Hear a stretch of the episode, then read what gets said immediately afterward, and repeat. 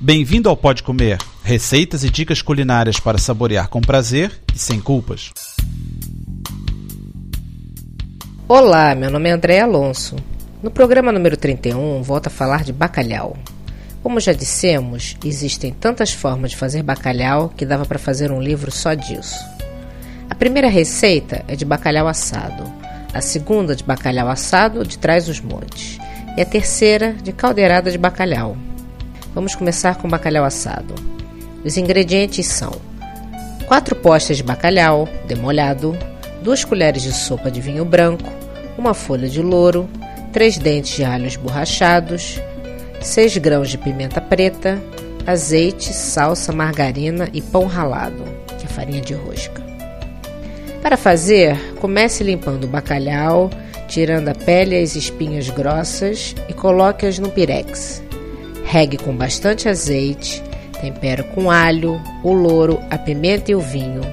Polvilhe com pão ralado e coloque por cima os pedaços de margarina. Leve ao forno baixo para assar, regando de vez em quando com o próprio caldo. Tire quando estiver alourado e polvilhe com a salsa picadinha. Agora, outra versão de bacalhau assado, que é o bacalhau assado de trás dos montes. Precisamos de 4 postas de bacalhau demolhado, 3 dentes de alho picados, duas ou três fatias de pão que não seja de forma, umas 8 batatas, salsa picada, azeite e pimenta preta moída. Coloque o bacalhau em água fervendo por uns 5 minutos.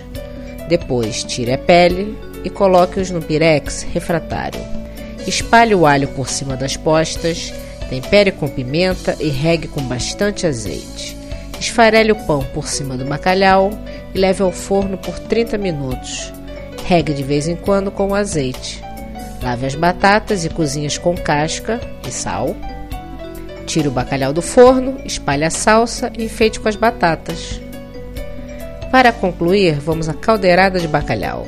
Os ingredientes são 4 postas de bacalhau demolhado, uma cebola grande em rodelas, 4 dentes de alho laminados, dois tomates maduros em rodelas, uma colher de sopa de salsa, sal e pimenta, uma colher de chá de coloral, 100 ml de azeite, 100 ml de vinho branco, duas ou três fatias de pão tipo alentejano.